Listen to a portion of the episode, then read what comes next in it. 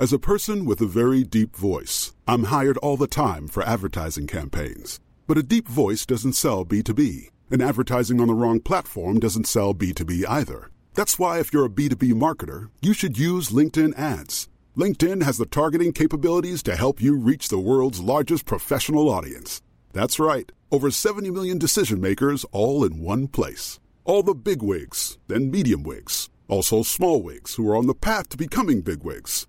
Okay, that's enough about wigs. LinkedIn ads allows you to focus on getting your B two B message to the right people. So, does that mean you should use ads on LinkedIn instead of hiring me, the man with the deepest voice in the world? Yes. Yes, it does. Get started today and see why LinkedIn is the place to be to be. We'll even give you a one hundred dollars credit on your next campaign. Go to linkedin.com slash results to claim your credit. That's linkedin.com slash results. Terms and conditions apply.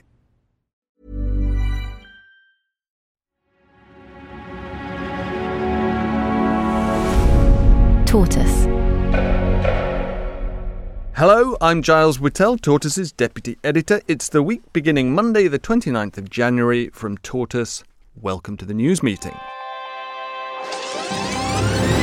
Cautionary words from President Biden, who says the U S shall respond after Iranian-backed militants killed three American service personnel, all stationed in Jordan. Disposable vapes are set to be banned across the U K because of concern they're fueling an increase in illegal vaping among under eighteens. Henry Staunton's time as chairman of the post office is now up, forced out in the fallout from the Horizon I T scandal. Explicit fake images of Taylor Swift are making the rounds on social media, which got, wait for it, forty-five million views before it was taken down. I'm joined today by my Tortoise colleagues Kat Nealan and Stephen Armstrong. Hello. Hello. And I'm also joined by Doctor Brian Klass, Associate Professor in Global Politics at University College London. Hello, Brian. Hello. Now, Brian, we're going to talk separately about your new book, Fluke: Chance, Chaos and Why Everything We Do Matters. And listeners will be able to hear that in a bonus episode this Wednesday.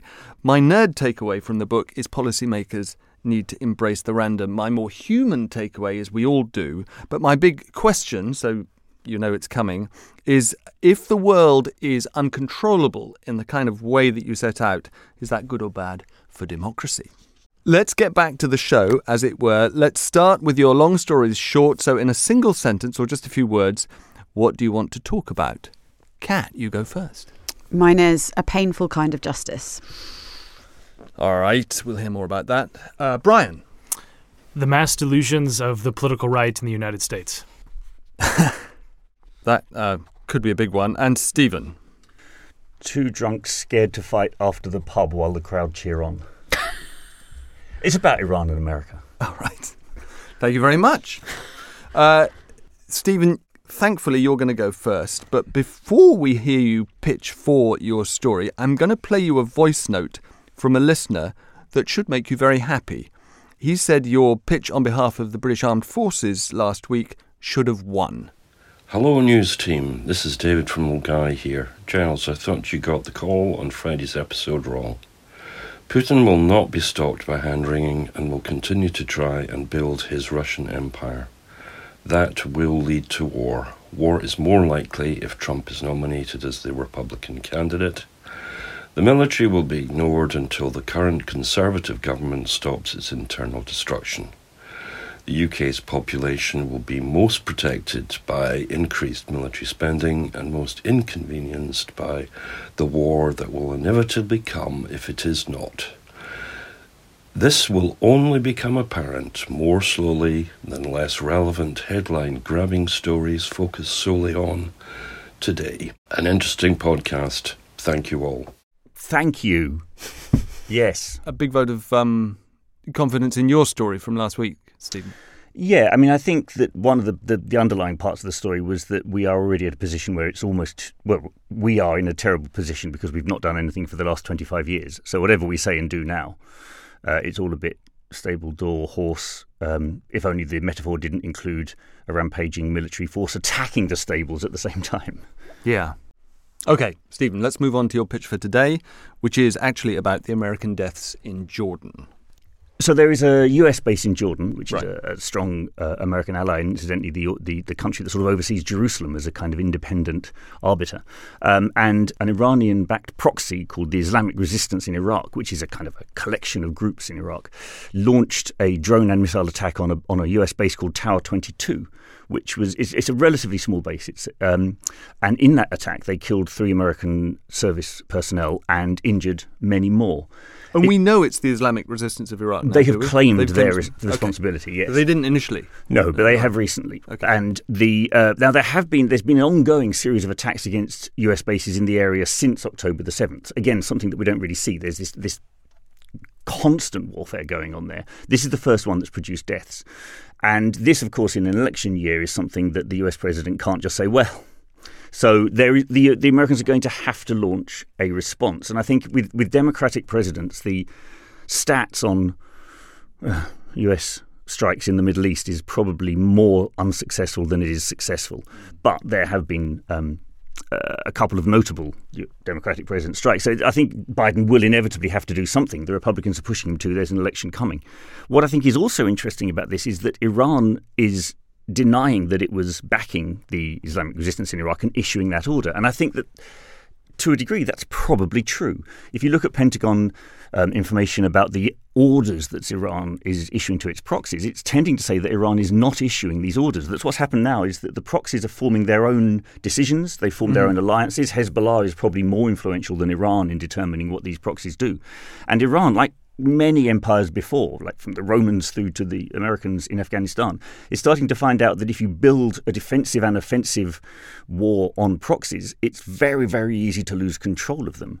So the, the guy who set up the, the proxy policy, this um, Qasem Soleimani, was assassinated uh, in twenty twenty. And since then, Iran's grip on its proxy forces has become increasingly tenuous.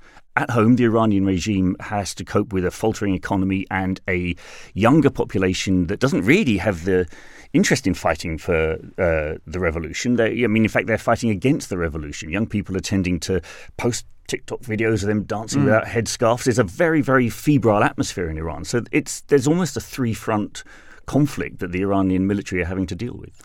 Brian, what do you make of this idea, Stephen's idea, that this is not Uh, a case of proxies acting on Iranian orders, but uh, proxy acting beyond Iranian control?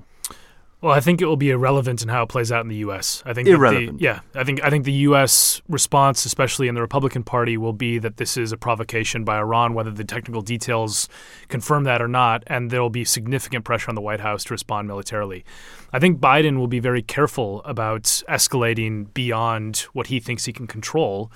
And I think this is what we've seen with the Houthis as well, where there's sort of a an attempt to show strength and, and, and military force, but without ensnaring the United States in a war that they can't uh, you know, control heading into November.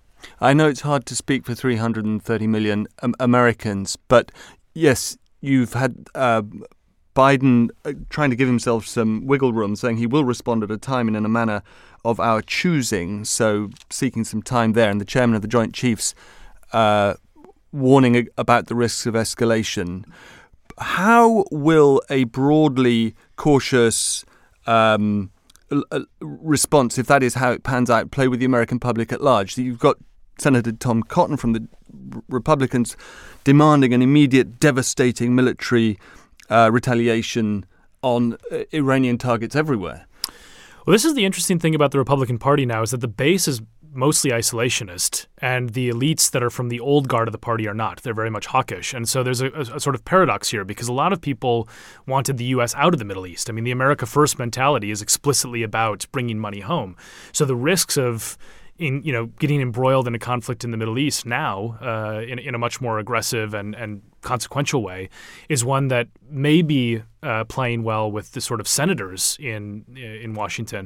But a lot of people in sort of you know Midwestern America, for example, want nothing to do with this. They right. they they want to ensure that service members are protected and that people pay for killing American troops. But they don't want to go back to the days of Iraq and Afghanistan dominating American foreign policy. So I think that sort of uh, reticence will probably be something that the Republican Party has to navigate as they put pressure on Joe Biden. Kat, is there a possible U K angle to this? I mean, of course, British armed forces have been involved in a in a small way, in a supportive role in the attacks on the Houthis. If if if that's about to escalate, will British armed forces be a part of it? Will this government want to be a part of it? Actually, it's interesting kind of hearing Brian talk about how it plays in America. And, and we've seen there was a poll fairly recently that showed it's not just Republicans, it's it's Democrats as well, or the, albeit to a lesser extent, that, that kind of want to, to pull out from that. I actually think um, it's slightly different. It plays slightly differently with with British voters, um, conservative core voters. We saw in the leadership contest in twenty twenty-two, uh, in their sort of rush to out Margaret Thatcher each other, that this kind of um, sense of of, of uh, the Iron Woman, and of course Liz Truss had had uh, done the, uh, the, the the ride in the tank, yeah. emulating Margaret Thatcher Falklands era. So I think perhaps it, it probably plays slightly better here, that that sort of historic sense of the British Empire. Ironically, however, we are less well placed than America to actually be able to put our money where our mouth is. Absolutely. Let's move on to your pitch. Tell us about your story. Yes, uncharacteristically, I am going uh, not for U K politics, but for the, uh, a story in the U S which um, caught my attention. So on Thursday last week, the twenty-fifth of January, at twenty-five past eight in the evening, the first person in the world uh, was executed using nitrogen hypoxia. Um, this is a man called Kenneth Smith. He'd been on death row for about thirty-ish years. He was, in the words of Sonia Sotomayor, a guinea pig. He's the first person to have been killed using this method. Now, Sonia Sotomayor of the U S Supreme Court. Indeed. Right. Um, now, the reasons that this method is being used are, are sort of various. Um, one is that increasingly pharmaceutical companies don't want to be associated with the lethal injection.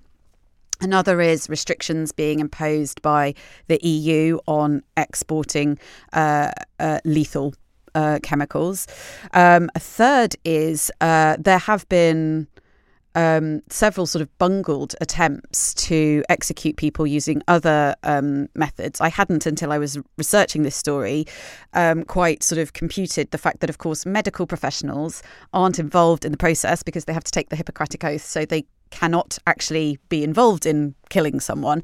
So the people that are doing it are not medically trained.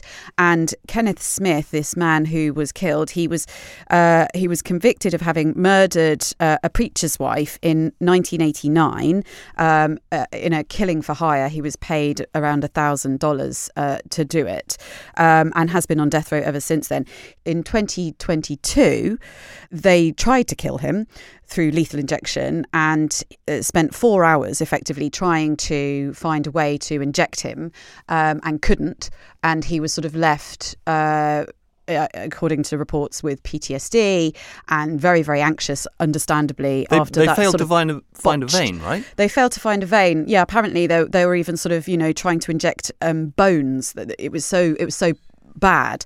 Um, and so understandably, he was very um, anxious ahead of this. Uh, and the, the, the, the argument has been that it is a safe and humane way to kill someone. In fact, it seems to have taken over twenty minutes, ver- sort of reports vary twenty-two to twenty-five minutes long. Um, yeah. And um, there were journalists Uh, allowed to watch it, who, if you can bear with me, one reporter told the B B C, "I've been to four previous executions and I've never seen a condemned inmate thrash in the way that Kenneth Smith reacted to the nitrogen gas. He just began to gasp for air repeatedly and the execution took about twenty-five minutes. His spiritual advisor, um, a man called Refer- Reverend Jeff Hood, who has uh, been present at uh, a number of other executions, said, "I think anybody that witnessed this knows that we didn't see someone go unconscious in two or three seconds. What we saw was minutes of someone struggling for their life. We also saw cracks in correction officials in the room who were visibly surprised at how bad this thing went." There have also been then condemnations mm-hmm. from the U N, from the E U, and even the White House, saying it is very troubling that Joe Biden has deep concerns with the, the death penalty in principle and whether it's consistent with our values. So I suspect this might open up a whole wider debate about whether this is really the country that America wants to be. And I appreciate that, you know, with an, with uh, presidential elections, it will p- perhaps be weaponized. Um, but it does seem to be, and and I appreciate that I say this as someone who is British and therefore has a particular sort of view on this, that, you know, if you've got the world sort of saying, we don't want to be associated with this, uh, we don't think this is a humane thing to be doing, um, is it perhaps time for America to kind of reconsider whether the death penalty is suitable at all, rather than continuing to try and find ways around the sort of restrictions that are being imposed in order to, to prevent it? Compelling stuff. OK, Brian, uh, as once again, the representative of your great country. uh, two questions. The first is unfair. You're not a news professional, but I'd be interested in your take on this as a news story. But secondly, isn't the broader context over the last twenty years or so, uh, gradual but steady reduction in the number of states that are routinely executing people? And we have a, a, a federal moratorium as well at the moment. So put it in context if you can. Yeah, so most states don't use the death penalty. Um, a small number are responsible for almost all of the executions.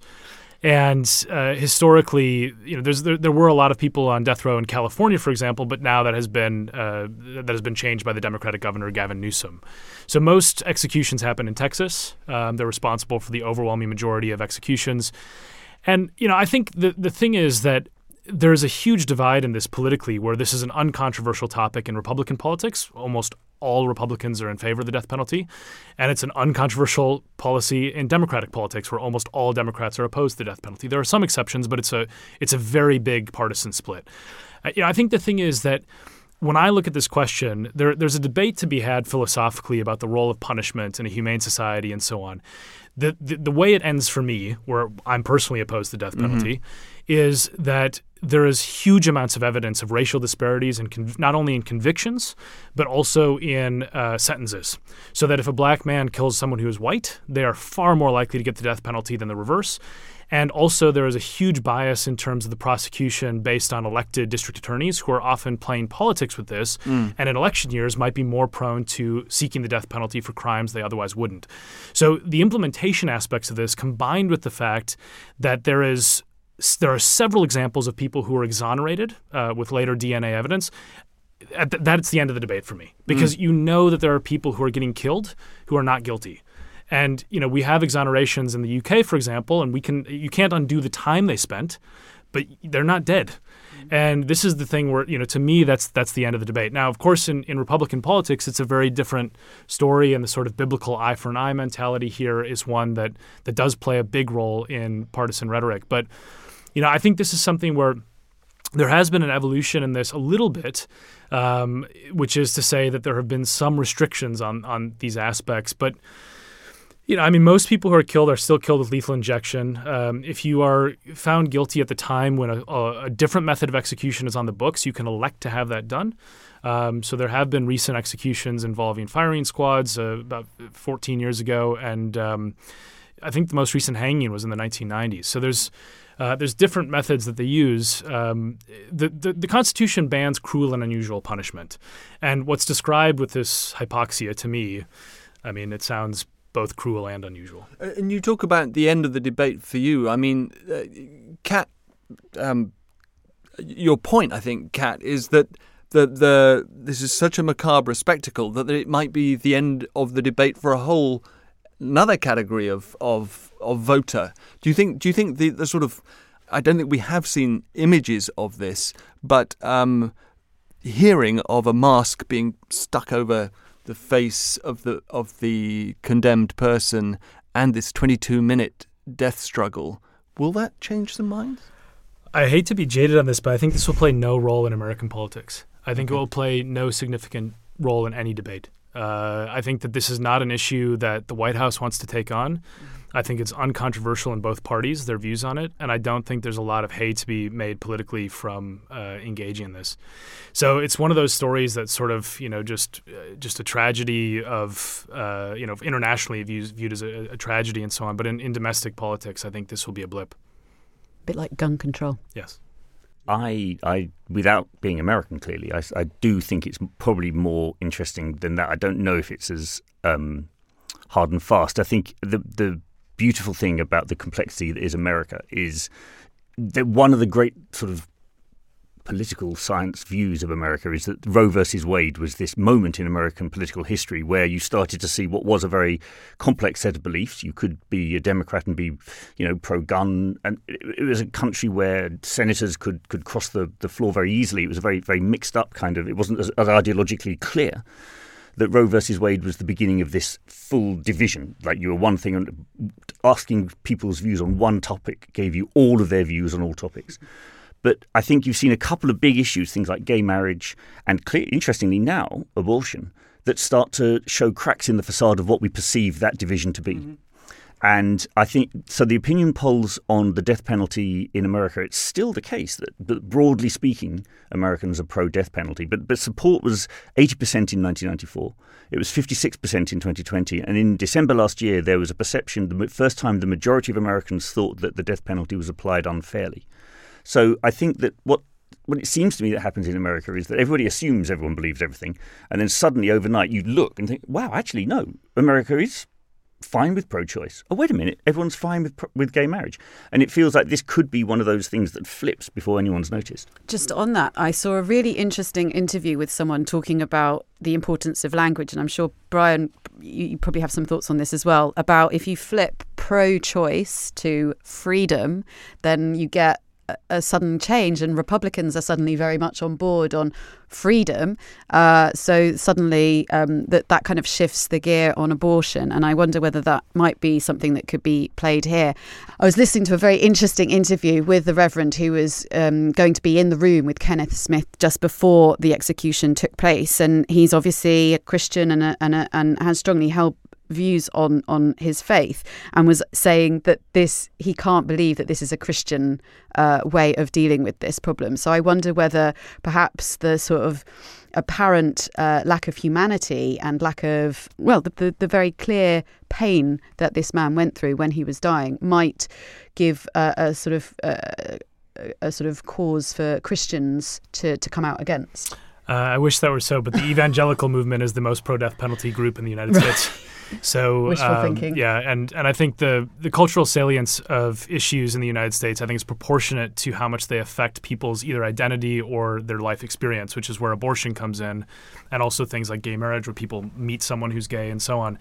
Very few Americans have met someone who's on death row, mm. and so the, the the salience of that politically, I think, is much, much lower than those other issues. Mm. Kat, thank you for pitching that story. Let's take a break, and then we'll hear more from Brian. A lot can happen in three years, like a chatbot may be your new best friend. But what won't change? Needing health insurance. United Healthcare Tri-Term Medical Plans, underwritten by Golden Rule Insurance Company, offer flexible, budget-friendly coverage that lasts nearly three years in some states. Learn more at U H one dot com. As a person with a very deep voice, I'm hired all the time for advertising campaigns. But a deep voice doesn't sell B two B, and advertising on the wrong platform doesn't sell B two B either. That's why if you're a B two B marketer, you should use LinkedIn ads. LinkedIn has the targeting capabilities to help you reach the world's largest professional audience. That's right, over seventy million decision makers all in one place. All the big wigs, then medium wigs, also small wigs who are on the path to becoming big wigs. Okay, that's enough about wigs. LinkedIn ads allows you to focus on getting your B two B message to the right people. So, does that mean you should use ads on LinkedIn instead of hiring me, the man with the deepest voice in the world? Yes, yes it does. Get started today and see why LinkedIn is the place to be to be. We'll even give you a one hundred dollars credit on your next campaign. Go to linkedin.com slash results to claim your credit. That's linkedin.com slash results. Terms and conditions apply.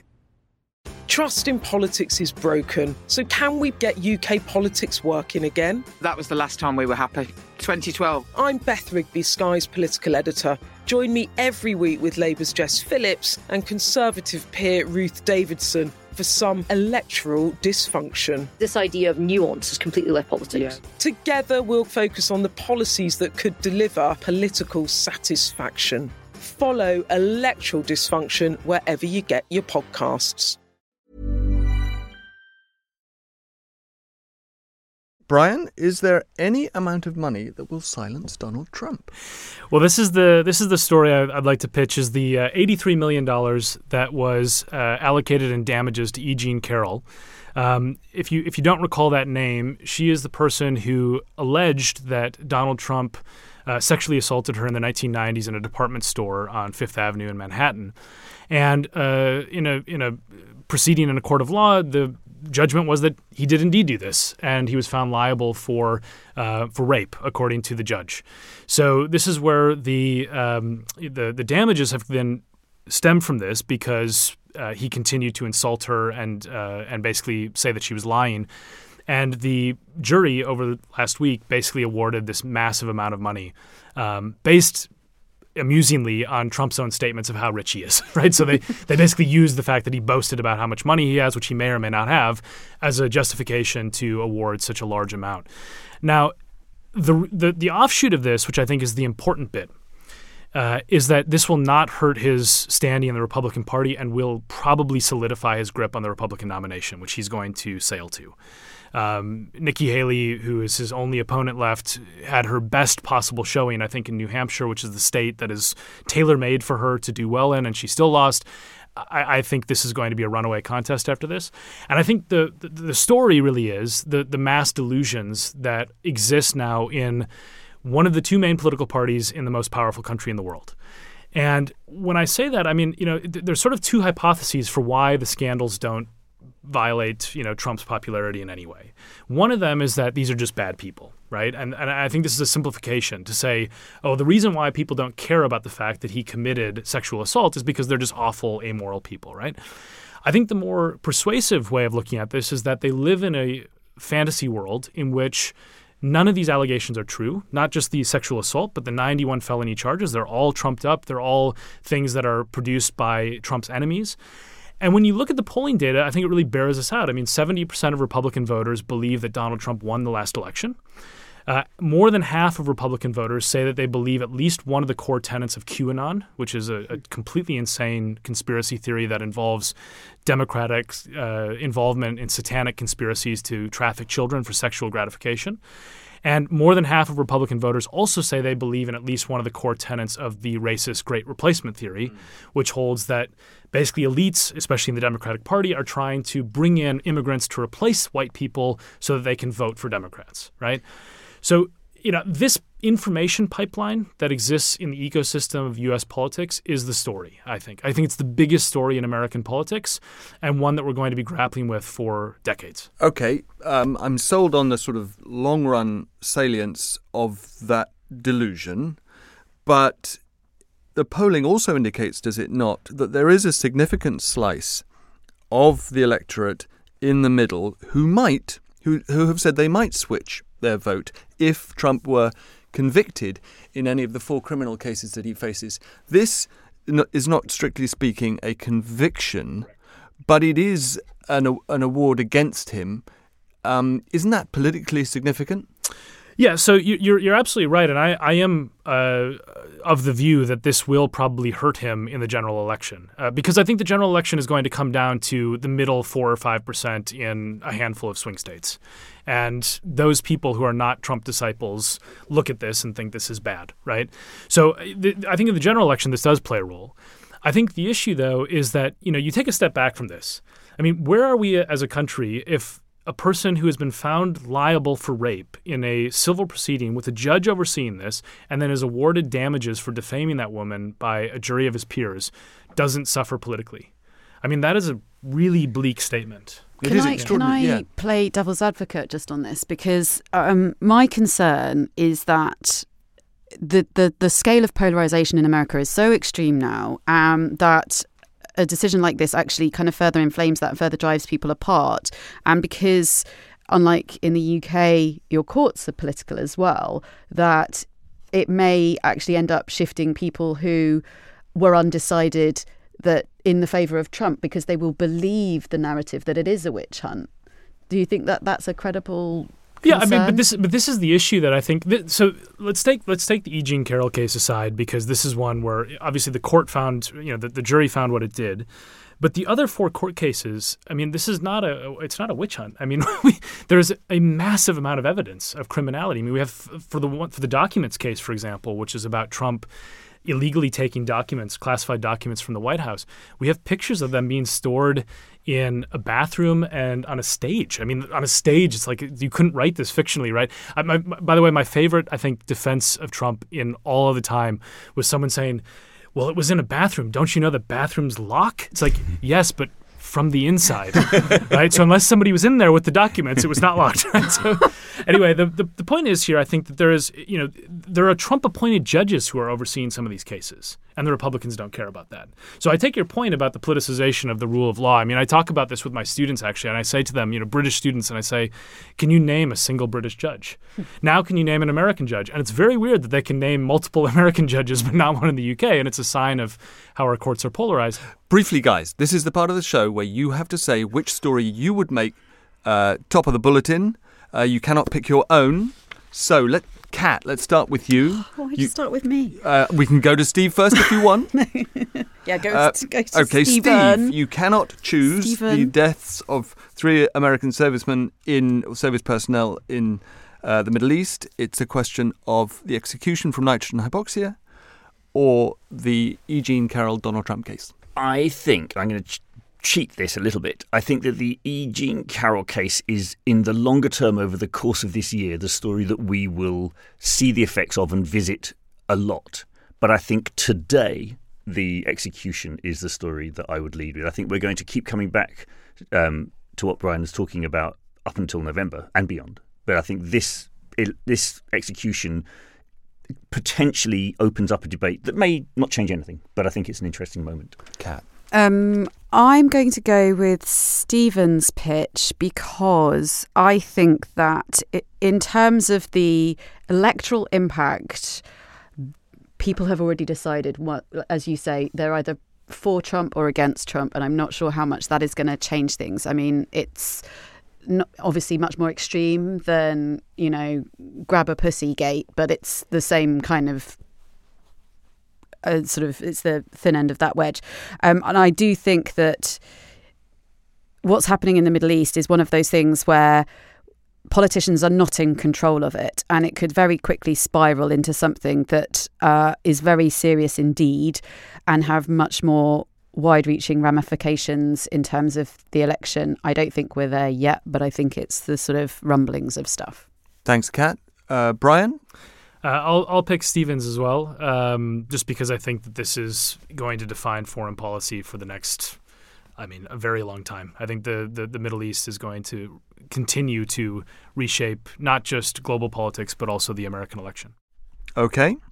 Uh, here's what I think. On the execution in Alabama, I have to confess that in a past life I covered two, the two recent Idaho uh, executions by firing squad, and I felt slightly sheepish. I was not a w- witness in the room. The closest we were allowed to come was across the freeway in a police basketball court where we were told what the last meal was, what the last words were, and we were then allowed to interview the witnesses. And what was really striking about it was that most of the journalists in the basketball court were British. Mm. It was a strange, must-cover, macabre story, which we knew would be avidly read uh, as in a slightly ghoulish way. Um, but overall, the, the the the the U S coverage confirmed what Brian has been saying about the fact that this will probably not move move the needle. But I think I think uh, more, more broadly, long term, the miscarriages of justice uh, and the Innocence Project in, in Illinois and and uh, moratoria across many states are, are a positive development in terms of justice. But I'm not going to put execution at the top of the list. Um, are you going to run it? Does it get spiked completely? In my bulletins, they all no, no. We don't spike. We don't spike. It's it's it's, it's very it's, kind. It's the bliss of digital news. There's space for everything, and, and this is an extremely compelling story. I grant you that. I grant you that. But um, we are forced to choose between several extremely compelling ones, and for that reason, I'm not going with the E. Jean Carroll case either.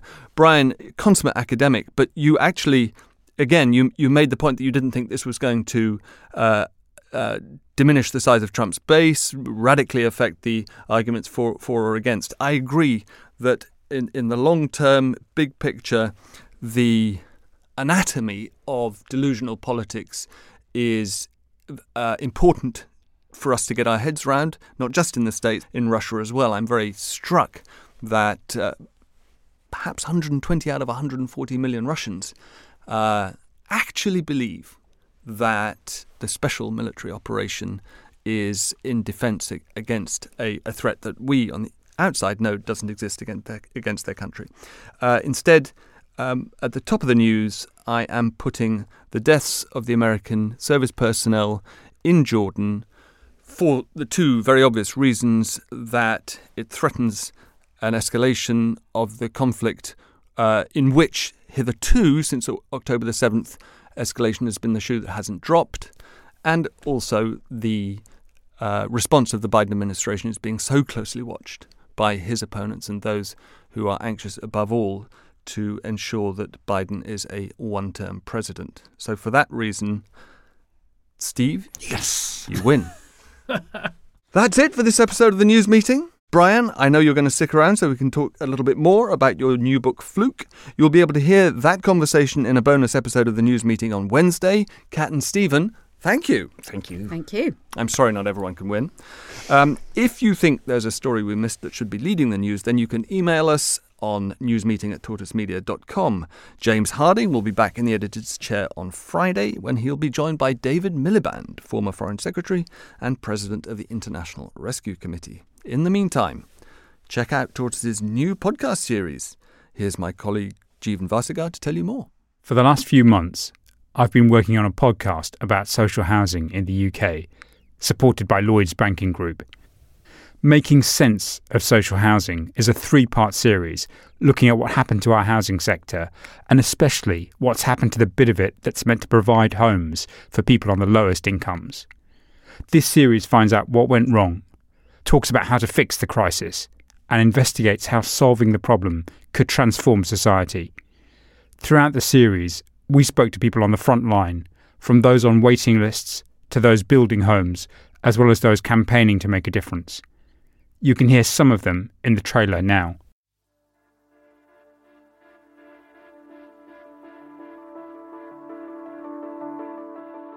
Britain is in the grip of a housing crisis that touches virtually everyone.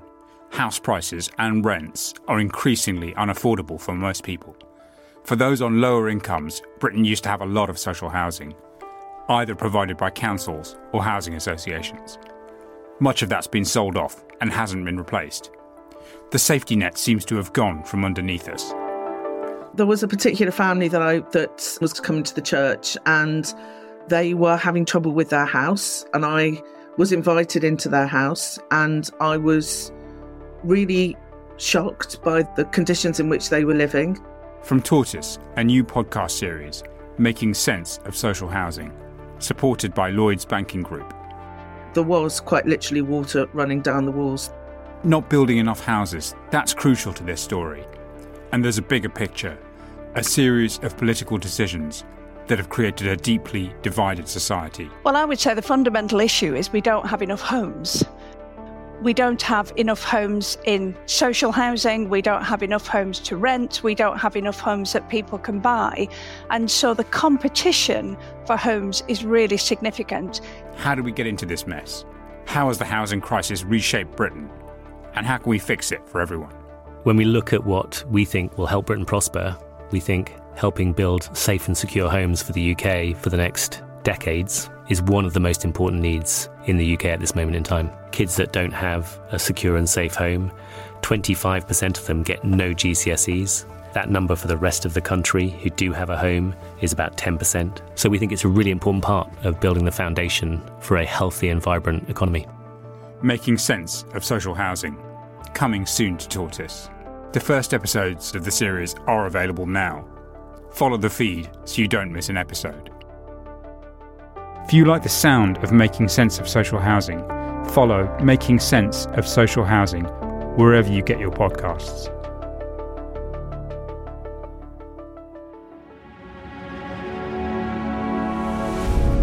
Tortoise.